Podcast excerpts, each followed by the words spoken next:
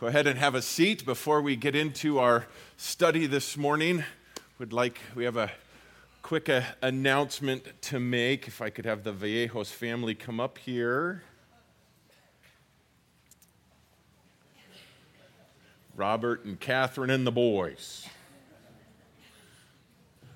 One short of a basketball team. Many of you probably know, if you have children especially, know that uh, Catherine is our children's ministry director uh, here at Calvary Chapel Surprise, and Robert is has come alongside her, just been such an enormous blessing and, and help. And uh, what a blessing they are to our family here corporately, to me and my wife personally, and our, our family personally. Uh, one of the things with, as with any family, as you've probably all dealt with and gone through this before in your immediate uh, family, is that there are times when God calls part of our family away, and that is what's happening now. Um, Ro- Robert has been blessed with a, a promotion at work that is going to take them to Southern California.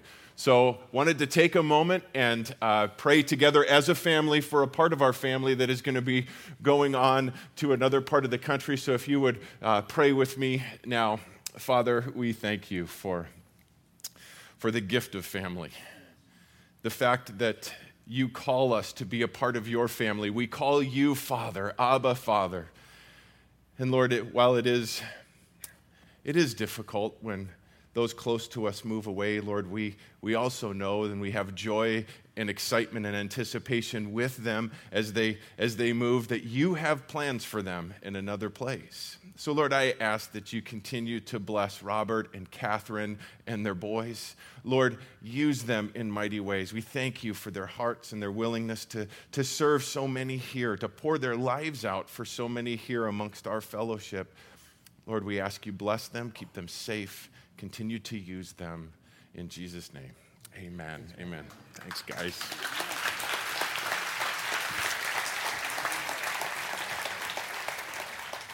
Okay, if you would now take out your Bibles, open them up to the book of First Peter.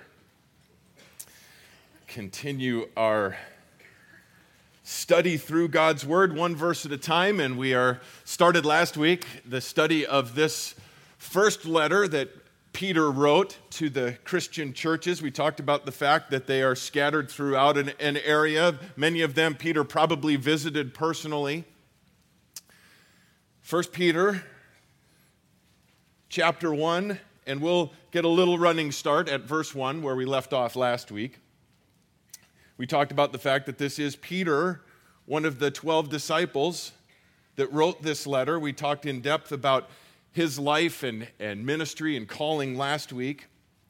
1 Peter 1, verse 1 says, Peter, an apostle of Jesus Christ, to those who reside as aliens scattered throughout Pontus, Galatia, Cappadocia, Asia, and Bithynia, who are chosen, according to the foreknowledge of God the Father, by the sanctifying work of the Spirit, to obey Jesus Christ and be sprinkled with his blood. A lot packed into that little verse, no? First, before we get into the area that we're going to spend most of our time talking about, I want you to see that Peter clearly understands the doctrine of the Trinity.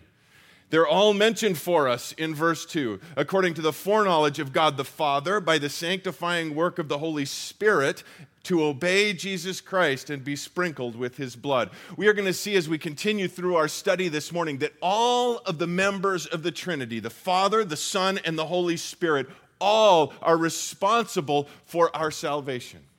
All of them work together to bring about our salvation. And we're going to break apart and look at the three individual pieces this morning. First, we're going to take a look at what it says about our Father. It says that speaking, writing to these Christians, and then obviously then speaking forward to us as Christians and all Christians, all of those who have ever accepted Jesus Christ as their Lord and Savior, he says that we have been chosen by the foreknowledge of God the Father. That phrase right there has been argued about, bantered about, discussed in great detail for 2,000 plus years now. It's gotten to the point where many pastors, and you, if you've grown up in church, you may have never heard of the doctrine of election. Because many, instead of addressing it, many, instead of discussing it, simply avoid it and say, ah, that's something that, you know, make an appointment with me if you want to know more about that. We can talk one on one about that. Chosen by the Father. Chosen. It's not some weird Greek word that they had to come up with a reason. Chosen, it means to select, personally, intimately choosing someone. There's no hidden meaning within the word. So, when did this choice happen? Well, let's turn to Ephesians chapter 1 because Peter's not the only one that talks about this. Paul does in his letter to the church in Ephesus. Ephesians chapter 1. Ephesians chapter 1, beginning in verse 3, Paul writes, Blessed be the God and Father of our Lord Jesus Christ, who has blessed us with every spiritual blessing in the heavenly places in Christ. Verse 4 Just as he chose us in him before the foundation of the world, that we would be holy and blameless before him. In love, he predestined us to adoption as sons through Jesus Christ to himself according to the kind intention of his will. Wow. Paul even talks about some stuff that Peter doesn't mention in his verse. He tells us that this happened before the foundation of the world. This choice, this election happened before God created the world. This happened in eternity past. He tells us that we were predestined to be adopted into this family. And when we start wrestling with what this is really saying, hence there comes the argument, the discussion, the problem that many people see in this, because it, we are speaking here of a sovereign God, a holy and righteous and sovereign God in complete control of all things, choosing us for salvation in eternity past. And many people say, well, wait a second, I thought that we had a choice to make. I thought that we have a free will in this and that, that, that I'm involved too in my salvation process, and hence this is where everything starts to unravel and the argument begins. I want to let you know that this morning, that the goal of what I want to accomplish today, and I believe the goal that the, the Lord wants to accomplish through me today, is not to reconcile this battle in our puny minds. It is to embrace the beauty of this in our purified hearts. I have to be honest with you. God did not give me any special revelation this week that I'm going to share with you that no one else knows about, that we're going to be able to walk out and say, Got it. Makes perfect sense now. God tells us in Isaiah 55, verses 8 and 9, that his thoughts and his ways are so much higher than ours that he says, as far as the heavens are above the earth, so are my ways and my thoughts above yours. And yet we spend so much time trying to intellectually ascend there so that we can understand some of these things that we were never intended to completely grab a hold of. Many people look at the, the, this, this battle of absolute sovereignty and man's free will and say it has to be an either or. No, it doesn't. The Bible clearly teaches both, and we're going to talk about that today. And many people feel that, well, I need to apologize. I need to make up something for this. I, you know, somehow we have to cover over this. We don't have to do that either. Jesus didn't. John verse John chapter 6 verse 37. Jesus says this. All that the Father gives me will come to me. Election, chosen. All that the Father chose in eternity past, He will give to me. All of them. And the one who comes to me, I will certainly not cast out. So Jesus said, It's an open invitation to all. And anyone who comes to me, I will not cast out. Jesus clearly teaches in one verse both the doctrine of election and free will. Jesus did it. Paul does it. Peter does it. J. Vernon McGee said this You and I are down here, and we don't see into the machinery of heaven. I don't know how God runs that computer of election, but I know that He has given to you and to me a free will, and we have to exercise it. The doctrine of election, He chose us from eternity past. But we have a free will, and we have to exercise that free will. So, can the non elect come to Jesus, as he said in, in verse 37 of chapter 6 of John? Can the non elect come to Jesus? Well, if they come, they're not, they're elect. Isn't that awesome?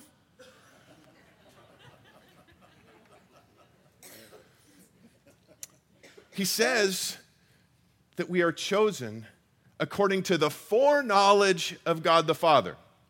Foreknowledge comes from the Greek word pro gnosko. Pro meaning before, gnosko meaning to know or knowledge.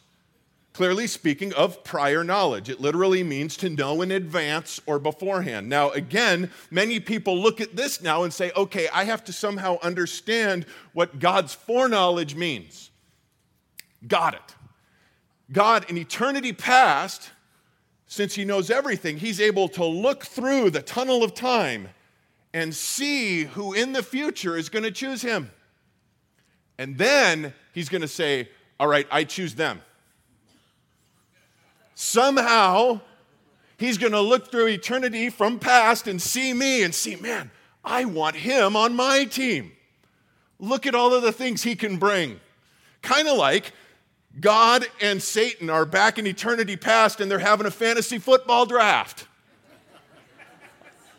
Okay, I'm going to project, I, I, I, choose him.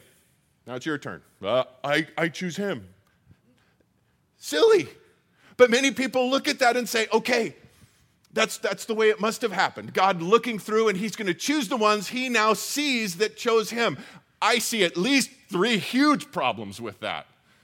First of all, that now places the sovereignty of my, cho- of, of my salvation with me. That means that God picked me because I picked him. And that's backwards. Jesus said, You, you didn't choose me, I chose you. And that also then allows me to boast. I can say, Man, God made a great choice, didn't he? I mean, I, I, I chose him. So obviously, of course, he had to choose me. I mean, he's just, he's, he's smart. Ephesians 2 8 and 9 says, For by grace you have been saved through faith, and not of yourselves. It is the gift of God, not as a result of works, so that no one may boast. If I chose first, then I boast. So that's, that's one huge problem. Sovereignty shifts to me. Secondly, another big problem with that is now I get to share in his glory. Nuh His glory is reserved for him and him alone. And again, somehow in my puny mind, I feel that if I have to somehow understand God and be able to completely rationalize all of this, again, I'm ascending myself up to his glory level. It doesn't work. Romans 11 33 through 36 says, Oh, the depth of the riches, both of the wisdom and knowledge of God my puny brain isn't going to figure all of this out. How unsearchable are his judgments and unfathomable his ways. For who has known the mind of the Lord, and who has become his counselor, or who has first given to him that it might be paid back to him again? Now, again, here I am. God, you owe me. Share the glory with me. Verse 36 For from him and through him and to him are all things. To him be the glory forever. Amen. All his. The glory is all his. So I would somehow sovereignty shift to me. I share the glory. The third big problem, and probably the one that goes first before all of this, is it assumes that in my sinful fallen state that I'm going to somehow want to choose him. And the Bible is clear that that doesn't happen. In my sinful nature, I want nothing to do with God. None of us do. Romans 3:11. There is none who understands. There is none who seeks for God.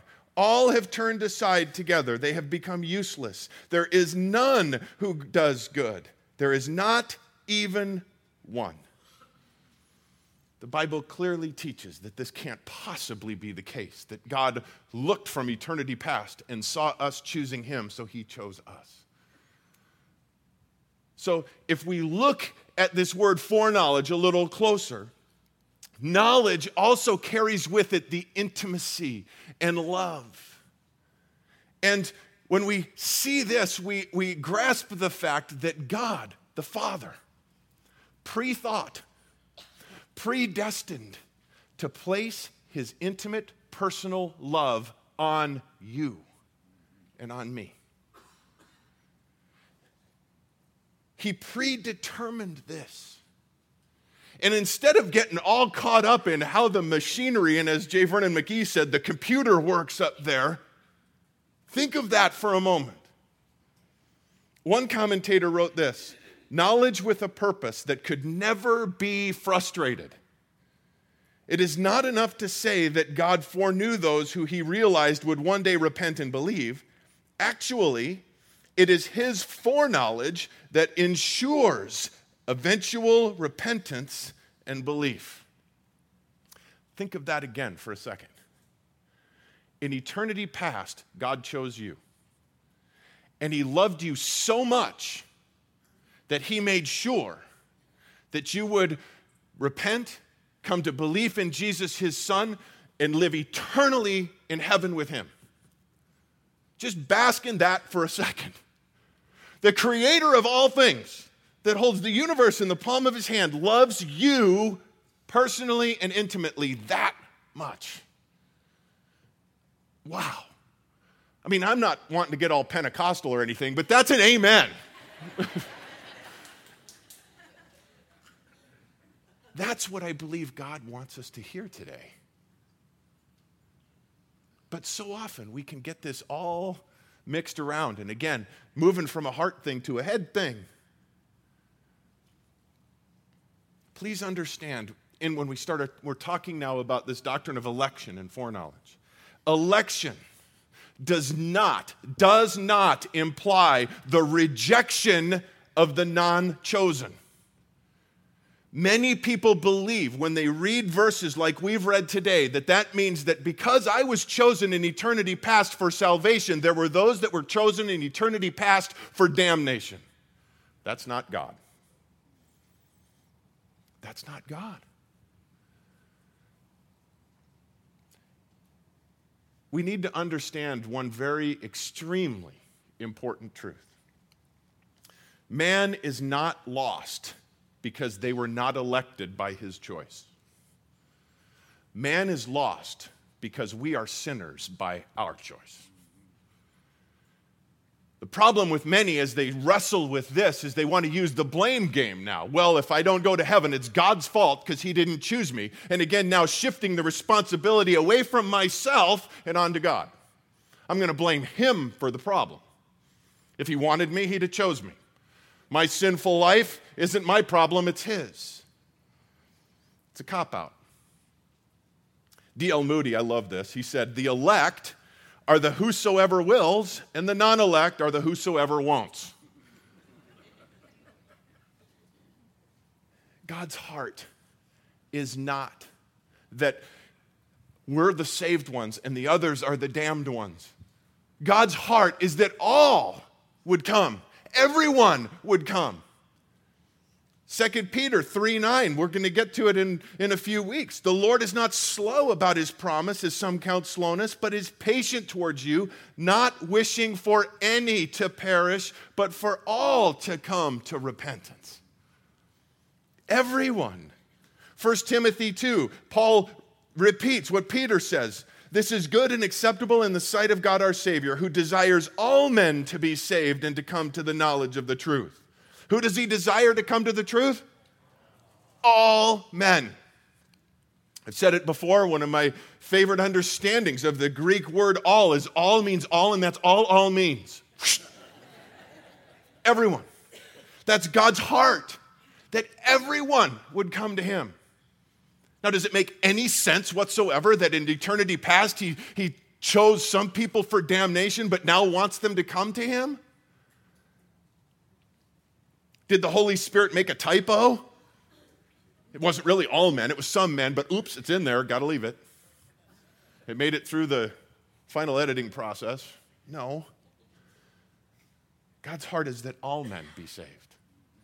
Charles Spurgeon said this, and by the way, Charles Spurgeon is one of those Calvinists that believe, you know, people put on there that he was, he was one who, who really pushed election as opposed to free will.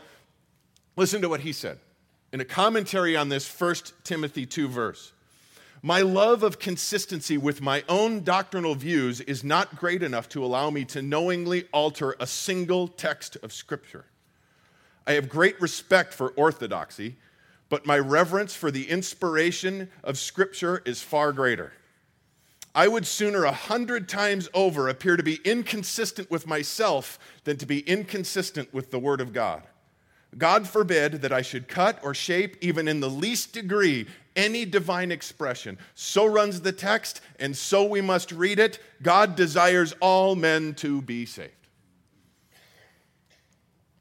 So, election does not imply that those that are unchosen are rejected by God. And foreknowledge does not infringe on man's free will.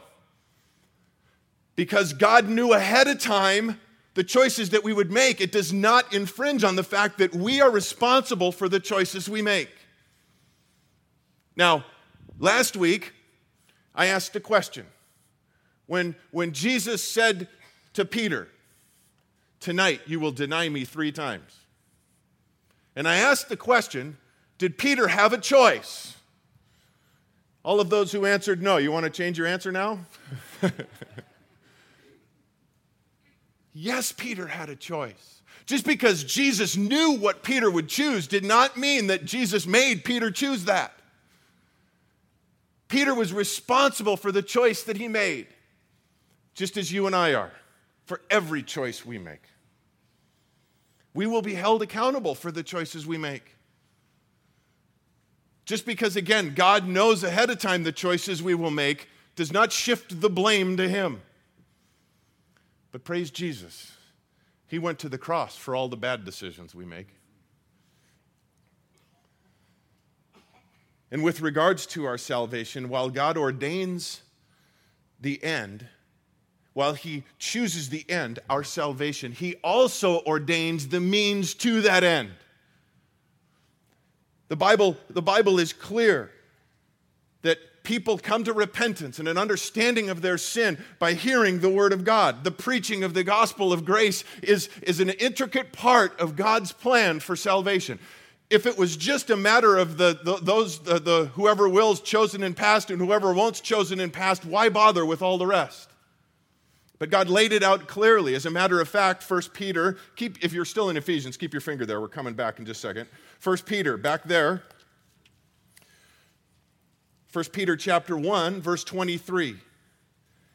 He says, For you have been born again, not of seed which is perishable, but imperishable. That is through the living and enduring word of God. We're born again through receiving and accepting the living word of God, the truth of his word. Paul again says the same thing in Romans chapter 10, a little differently. He says, Then, how then will they call on him who they have not believed? How will they believe in him whom they have not heard? And how will they hear without a preacher? And by the way, he's not speaking about me, he's speaking about you. How will they hear without you telling them? How will they hear without you telling them about God's word? Giving them the truth. So God ordains that it comes through the preaching of the gospel of peace, but it also is a requirement that we receive the free gift. We have to exercise our free will and receive the free gift through faith. Again, back in Ephesians chapter 1, Paul, as we read through a few verses, talks about being chosen, talks about predestination.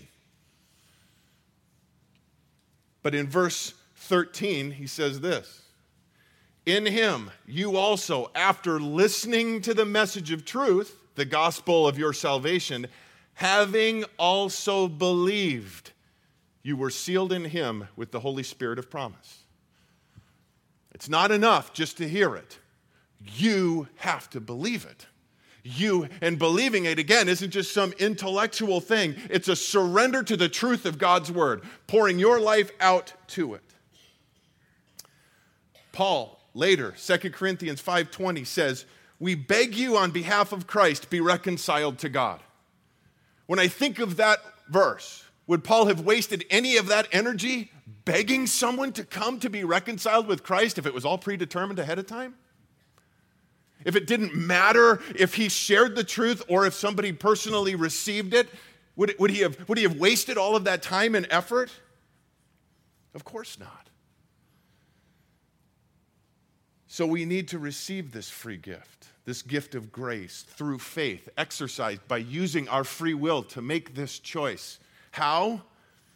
Well, back in our verse, verse 2, 1 Peter chapter 1, it says, Who are chosen according to the foreknowledge of God the Father by the sanctifying work of the Spirit, the Holy Spirit. At the moment that we are born again, that is the Holy Spirit moving and actively working within us, but it begins before that. His work in us begins before that moment because it's the Holy Spirit that convicts us of our sin. Again, before that moment, we're thinking we're all good. Everything's fine. I'm doing more good than bad. I'm not that bad. I'm not as bad as that guy. I'm fine with all of this, but it's the Holy Spirit that shows us that it's not, I'm not compared with that guy.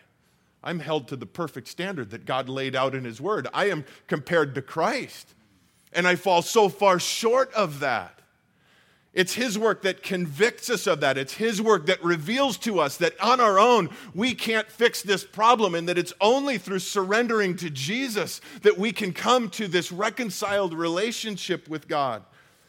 And it's only through the Holy Spirit that we can exercise that faith. Second Thessalonians chapter 2 says, But we should always give thanks to God for you, brethren, beloved of the Lord, because God has chosen you from the beginning for salvation through sanctification by the Spirit and faith in the truth. It was for this he called you through our gospel, that you may gain the glory of our Lord Jesus Christ. We're chosen in eternity past by the foreknowledge of God through the sanctifying work of the Holy Spirit, which means that we are saved on His terms, His way. Not any way, His way. And Jesus said, I am the way, the truth, and the life, and no one comes to the Father except through me. So, we're saved because of the foreknowledge of the Father, the sanctifying work of the Holy Spirit, and the redemptive work of our Lord and Savior on the cross. Which, by the way, if we're in 1 Peter again, chapter 1, verse 18, also is according to the foreknowledge of the Father.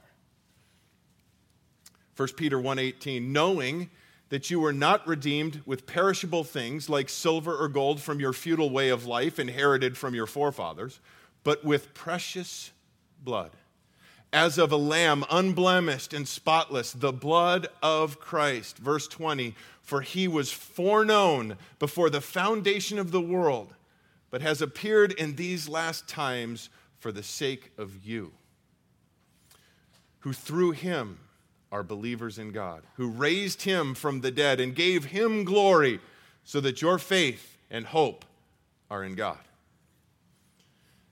In eternity past, again, when God chose you unto salvation, when he chose me, he also knew that there was going to be a reason that we needed to be chosen, and that reason is that we were going to choose to sin, that we were going to, that we were going to rebel against his holy word and do our own thing. And he knew that there was nothing that we could possibly do to fix that. So, in eternity past, again, God the Son, Jesus, said, I will take their place. And in the time ordained before the foundation of the world, he stepped out of heaven, became fully man while remaining fully God, and lived a perfect, sinless life here on earth. And then, at the time foreknown by the Father, he suffered and died on the cross in our place, shedding his blood for the forgiveness of our sin. And then, three days later, rose again, showing that that sacrifice on our behalf was accepted fully by the Father. The foreknowledge. Again, if you still have your mark in Ephesians, Paul talks about this in Ephesians 1 as well. Ephesians 1 7. In him we have redemption through his blood and forgiveness of our trespasses according to the riches of his grace, which he lavished on us. The redemption, our reconciliation with the Father. All of the members of the Trinity work together to bring about our salvation. All of them. So, the, the, the question that would be asked so, when, when are we saved? Well, from the Father's viewpoint, we're saved eternity past when He chose us. From the Holy Spirit's standpoint, we are saved the moment that we are born again and we exercise our free will to receive Him. And from Jesus' standpoint, we are saved the moment when He is hanging on the cross and with one of his last breaths, he cries out, It is finished. Father, I've paid it all for them. I've poured out everything for them. It is finished. I have paid their debt.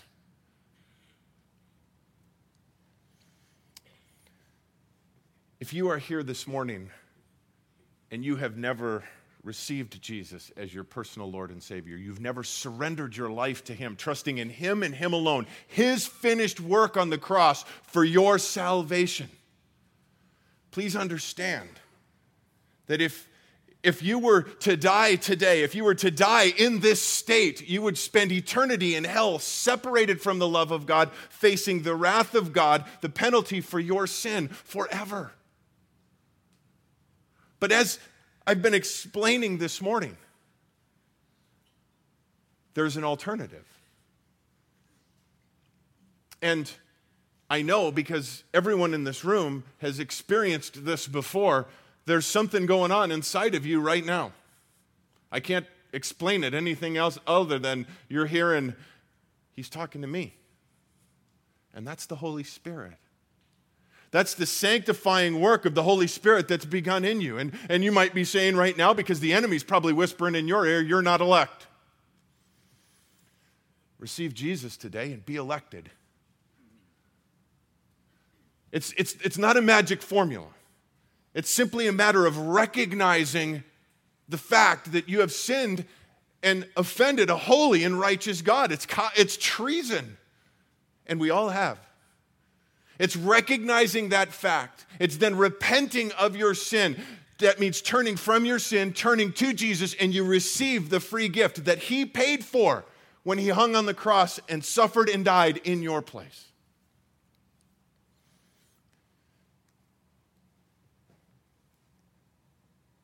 This is an amazing truth that is revealed to us here how, how the Trinity works together, how the Godhead loves us so much that they did all of this. And there's a reason that it's laid out for us so clearly here. And that's what I believe that Paul wants to, or Peter wants to get across in our text.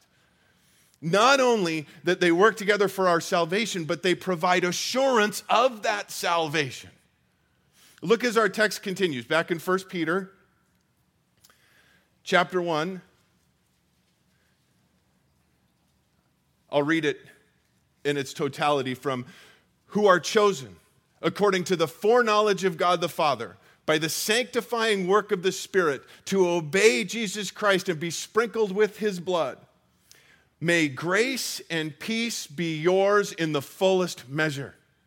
Blessed be the God and Father of our Lord Jesus Christ, who according to his grace or his great mercy has caused us to be born again to a living hope through the resurrection of Jesus Christ from the dead, to obtain an inheritance which is imperishable and undefiled and will not fade away, reserved in heaven for you, who are protected by the power of God through faith for a salvation ready to be revealed in the last time. Again, wow.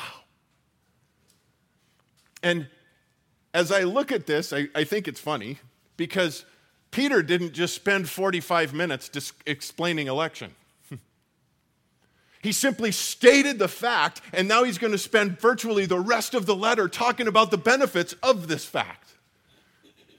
And we get, again, so caught up in trying to understand intellectually all of this that we miss the blessing that God wants us to have because of this amazing truth.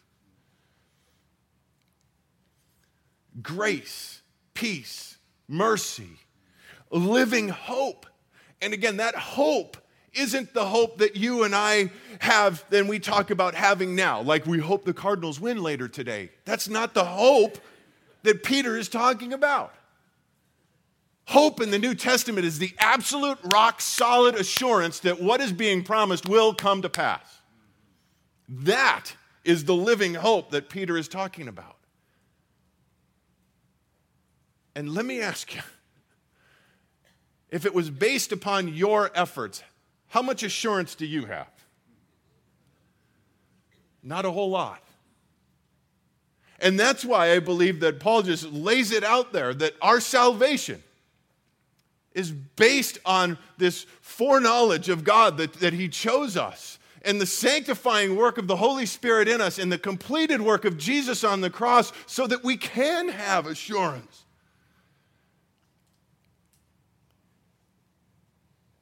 Again, I, I, look at the, the comparative thing here as to, you know, he, he just mentions it and then he talks about all of the great things that come from it. But we in our minds just can't come to grips with that. I, I got to believe that there's people here today that are still sitting here thinking, okay, I heard everything you said, but I can't accept that. I got to understand it. I am not just going to walk blindly into something unless I completely understand it. And that, again, is such a cop out. How many of you today are going to go home and watch a football game on TV? Or I should maybe ask how many aren't. You're all going to walk home today, go home today, or at some point during the week, and you're going to turn on your television set. Let's just again use the Cardinals game, and that's even close by. We could talk about a game across the country, like the Bronco game. But the Cardinal game, you, you turn on the TV, and on your HD television set, live, the game from across town is being connected to your television set without any wires. It's traveling through the air up to a satellite, by the way, that is way out there and then comes way back. Understand that? I doubt it. Well, you could say, okay, I, I don't, but there are people out there that do. Okay, smart guy. Here's something that nobody understands still. Everything, everything is made up, broken down into atoms. We learned this in science class, right? All matter made up of atoms protons, neutrons, electrons. Protons, positively charged particles. Electrons, negatively charged particles. Neutrons, neutrally charged particles all packed together in, this, in, in these tiny little atoms, just zillions of them, just all spinning around. Have a magnet test, two positive sides of a magnet. You try to push them together, what happens, right? they push apart. Put, flip them around, you got a positive and a negative, what happens? Boom, they stick together, right? Simple. The question that science cannot answer still today. All of these electrons that are all negatively charged, spinning around the outside of the atom, what keeps them from going? They have the same charge. They should be exploding away from each other. And what keeps the positively charged protons and the negatively charged electrons from going together? Nobody knows. They can't answer that question. So they come up with something brilliant like they call it atomic glue. AG, atomic glue. Do you completely understand that? No. So, how come you're not exploding or imploding? We accept it on faith. We accept it because that's the, and you know what? We relax in it. Anybody worried about exploding right now? No. We accept it because it just is. I don't have to understand it. I can't. I don't have to understand how this picture shows up on my television. I'm going to go home this afternoon and relax and watch it and enjoy it. And that's what God wants from us. He wants us to enjoy this. He wants us to enjoy the fact that we have been chosen by Him, that the Holy Spirit has worked and moved within us so that we would exercise this free will to believe. He wants us to enjoy the fact that Jesus paid it all. He wants us to relax and to have grace and peace in the fullest measure.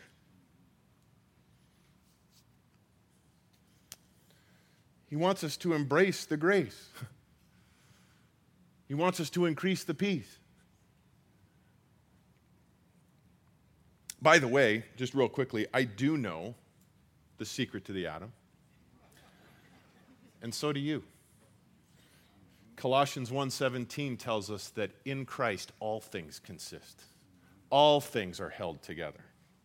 So it's not AG atomic glue. It's AG, Almighty God, that holds it all together. But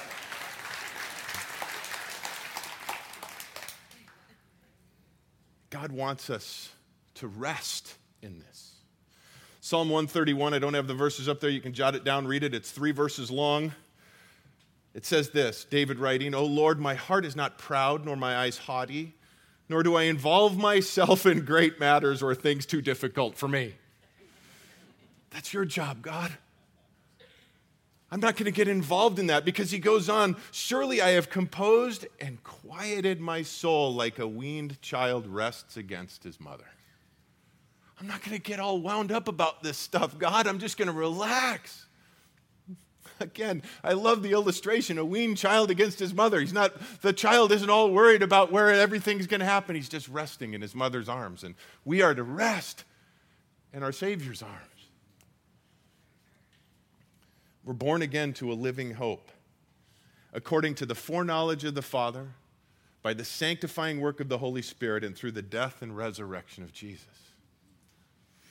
But one thing I want to draw our attention to real quickly as we close look what it says again in verse 2 1 peter chapter 1 verse 2 we are chosen according to the foreknowledge of god the father by the sanctifying work of the spirit to obey.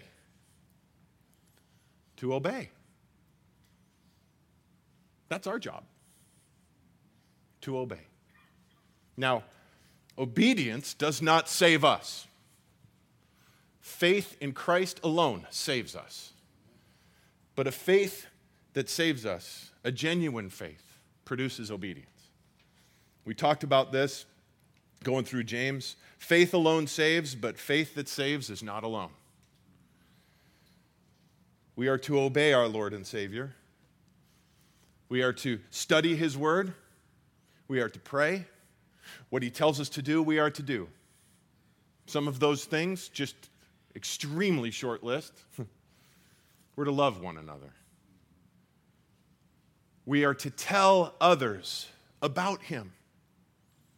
We are to share what we know with those who don't know it. We are to pray. And one of the other things that he has commanded us to do, we're going to do right now together, and that's to celebrate communion. And I, I pray this morning as the ushers now come forward and our worship team comes up to lead us in a song while we distribute the elements. My prayer is now that perhaps this takes on a little bit more excitement. That, that as we understand that this, right now, what we're doing, what we're celebrating, was ordained in eternity past, and that this meeting right now, us right here, right now, was no accident. What an amazing God we have. Amen. Let's pray. Oh Lord, we do stand here in awe of you. We are amazed by you. And Lord, instead of getting all wound up and so easily tripped up in trying to somehow intellectually ascend ourselves to a point where we can fully understand you, oh Lord, forgive us for ever trying. Lord, I pray that right now, in the quietness of our hearts, in the stillness of our spirit, we can just embrace the truth and praise you for it. In Jesus' name, amen.